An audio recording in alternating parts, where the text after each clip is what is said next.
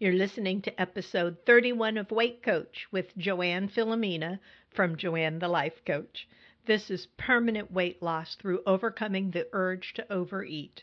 Once that urge is gone, you will naturally feed yourself exactly what your body needs, and your body will return to its best weight. Hey, you can help support the podcast by going to joannethelifecoach.com slash Amazon whenever you're shopping online. Doesn't everybody shop Amazon? You should be. I do. This will take you right to Amazon's homepage. You might have to click on US if it's offering you the different countries' choice and make that your bookmark because that takes you to their homepage through my affiliate link. And Amazon will give me a few cents advertising for them. I appreciate your support. Welcome back, everyone. I've started watching Survivor. Truly, I went all those intervening years without ever watching this TV show because really I'm fond of Australian TV, and I actually started watching Survivor Australia this season. It's still in its infancy over there in Australia. They're on season three. And because it is so interesting to me, I began looking back at old episode seasons of the U.S. Survivor. There are tons of articles and follow ups on the season spanning from the year 2000 up to today. Lots of life lessons from Survivor, but those lessons are things like play hard, play strategically, stay flexible, face your fears, change your destiny. You get the idea. Lots of life coach memes and sayings. Don't get me wrong, I love all those positive memes that are shared on Facebook. Well, almost all of them. Sometimes I spot a doozy and I think, what the heck kind of coach says that? But as a certified coach, I find most of them pretty superficial because I know how much deeper our thoughts and patterns go. To facilitate change, real change, you have to be able to reach right into the core of someone and shake what they've been believing a little. Challenge the status quo of the mind. I would imagine that this is exactly what happens to the 16 strangers who are dumped a little unceremoniously off a boat into the sea near the island where they will try to survive and become the sole survivor. Sure, the first few weeks is pure survival mode. But if you are lucky enough to still be there week after week, at some point you must start questioning everything you ever thought to be true about yourself. That's where real change happens. But I'm digressing. What has perked my intense interest is the food, or the lack of it. Of course, as a lifelong starvation specialist, read repeat dieter. It was fascinating to watch perfectly normal, healthy humans begin to eat limited rations and quickly drop weight. What can I say? But there is so much that connects with the Minnesota starvation experiment back in the 1940s that I really began to sit up and take note. By the way, that's episode six of Weight Coach, where I talk about the Minnesota starvation experiment. So go back and catch it if you've not listened previously. So, have you watched Survivor and seen what begins to happen with limited food? The stranded participants are generally supplied with a limited amount of white rice. They augment this with fish caught from the ocean or river, whatever they're stranded nearby and anything they can find that's edible in the jungle, sometimes by winning a food reward. First, realize until they can figure out how to get fire started, they're eating and drinking nothing. They first have to be able to boil water for it to be safe to drink. Then they can start cooking rice. Starting a fire by rubbing sticks together, not as success, successful as you might think. They sometimes go days without fire. If they win the first challenge reward, it generally includes a piece of flint to start a fire with.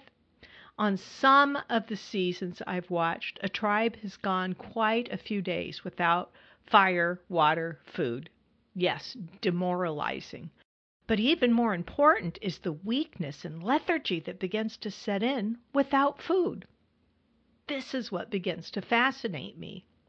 Even if they get fire pretty quickly in the game, so they can cook a ration of rice, and even if they manage to catch the occasional fish, if they're not getting enough and continue to drop muscle, the changes became apparent. Note, they drop muscle, lots of precious muscle. And mentally, the puzzles that are often part of the physical challenges on Survivor become more and more difficult to assemble. You see, the daily life for the tribe that is not getting enough to eat they are laying around under their shelter or out on the beach, not wanting to move. At first, I was thinking, why are these stupid people? Why aren't they not out there fishing constantly? Cripes, they're hungry. Why aren't they off digging up roots, roasting crickets, anything? Their entire camp is in disarray. Pans sitting out on rocks with bits of food left stuck inside, wet clothes, muddy clothes. You might think, ugh, this tribe doesn't even deserve to eat. Flash to the tribe who has been winning challenges. Perhaps one fishing tackle, so they're catching a lot of sea life and eating pretty well. Their camp is tidy, things are hung up. Maybe they've even built benches to sit on. Their shelter has been improved on. They keep busy. They come to the next challenge pretty motivated. Are they just better people in that tribe? binge watching a couple of seasons gives a clearer picture. The tribe who is not fortunate enough to get fire early on has been set up for starvation and wasting away of muscle. The lethargy and not caring about fixing up camp is not laziness. It's the result of not having enough to eat. The body not having adequate nutrition to thrive. If you've ever crash dieted, you may have found yourself feeling more lethargic. Maybe you didn't even notice how much your mental focus had begun to falter. But trust me, it probably did. The brain without nutrition is not going to function as well. It's just not. The tribe becomes weaker and weaker. Then maybe something surprising happens. They get a good catch of fish, or they win a food reward challenge. Tribe members even comment on how much energy they can immediately feel in their body as soon as they get fish to eat. They're up and, and dancing around camp. The effect is so defined because they have been so protein starved, they could feel the reaction in their body. Some of these guys who landed on the beach were pretty well muscled and physically fit and already know full well that their body requires protein. Of course, I've always intellectually known this, but for the sake of weight loss, totally ignored it and even gotten out of touch with how my body feels from one meal to the next.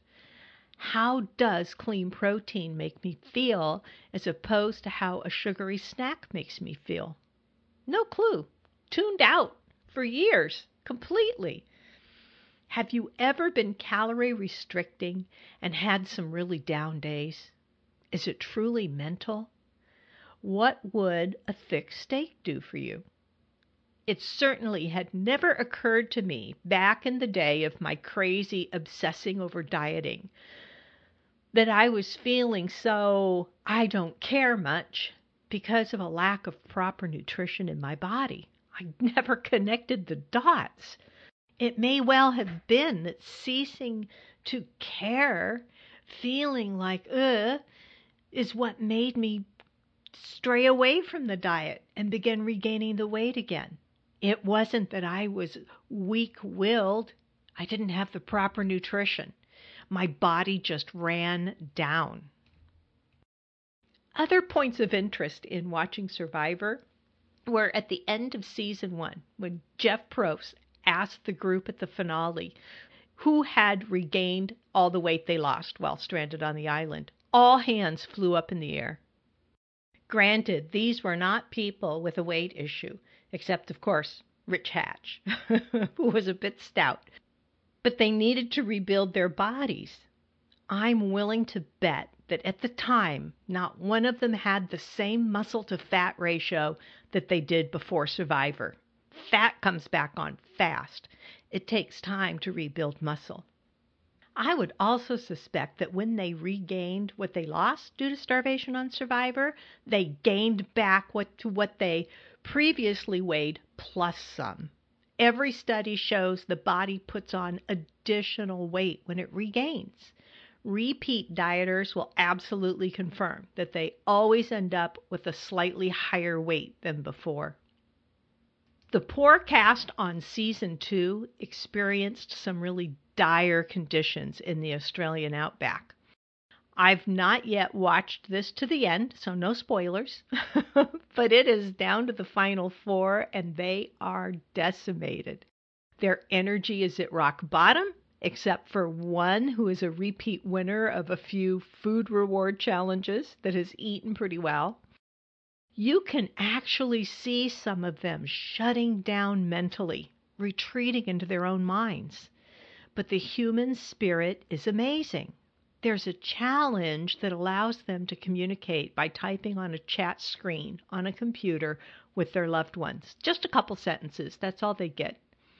And they're changed. They're laughing, they're happy, they're motivated. It also doesn't hurt that they were treated to a pastry as well as part of the experience. The surge of carbs and contact with family changed them dramatically.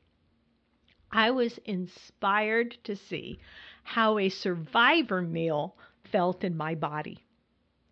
Really, you know I'm nuts like this. I am your test lab. I bought some fish, and if you know me, I'm not a huge fan. But I got some milder fish, cod, and fired up my little Smokey Joe barbecue with charcoal and wood chips. I made a pot of plain white rice. For dinner, I had the grilled fish and white rice. It was definitely not live witchetty grubs or worms. The smoke flavor on the fish was actually pretty great. I imagine the fish they're roasting on Survivor over the open fire tastes pretty much like that. But how did my body feel? Great. Really. A little rice and a piece of clean fish protein sat really well in my system. I felt light physically and pretty energetic, like I was ready to go out and take a walk for sure. So, if you are focused on losing weight and you're putting together your list of fuel foods as I recommend you create, then to eat and shop from. Pay close attention to how you feel. Where is your energy level? Where is your motivation? Are you feeling like, ugh, I'll tidy up the kitchen tomorrow? This is actually a signal that you're not getting enough in your body to thrive.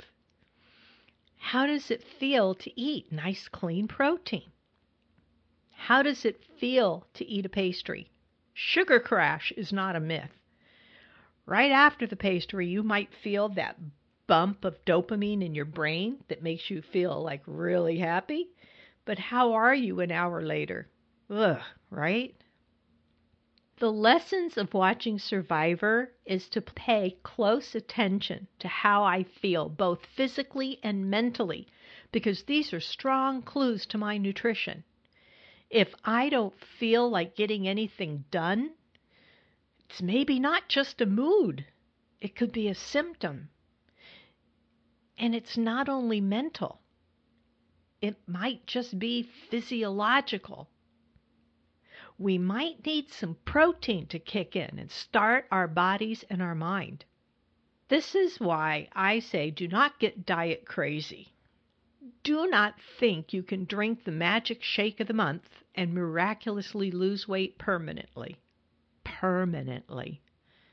If the shake really is perfectly balanced nutrition for you, which I doubt, there are psychological effects of not having actual chewable food. Just like the Minnesota starvation experiment, the contestants on Survivor began to lay about talking about chocolate, Doritos, a burger, the food fantasies began. Obsession began. Last night, I listened to a contestant on Survivor say, I kid you not, I have actually, literally began to dream of food. Get out of the obsession cycle. Some of you need to recover from years of dieting and being brainwashed about fats, calories, foods, quantities. Along the way, you've built some basic beliefs about yourself, your eating, your body, your family, on and on, all centered around dieting. This is the true work. Unraveling all that. Learn how to nourish yourself finally, lovingly, without complete deprivation that's going to set you up for the next cycle of losing and gaining. Go watch Survivor. really, go watch Survivor. Start to note the effects of the lack of food. Note the recovery when they get a decent meal. It'll begin to teach you about yourself. If you want to dig a little deeper and have a coach's help and perspective to help you uncover your stories, thoughts, and beliefs, go to talktojoanne.com and schedule a free mini session with me. Let's get you started self coaching right now. The thought model is key to the kind of coaching I do. It's causal coaching. It uncovers the reason for your issue instead of trying to fix the issue itself. If you try to fix the issue itself, it's not going to be a permanent fix if you still have the same underlying reasons you developed the issue to begin with. In order for the issue or problem to be permanently corrected, you must uncover the cause. Hence, I do causal coaching. So, do not run off and strand yourself on an island to lose weight.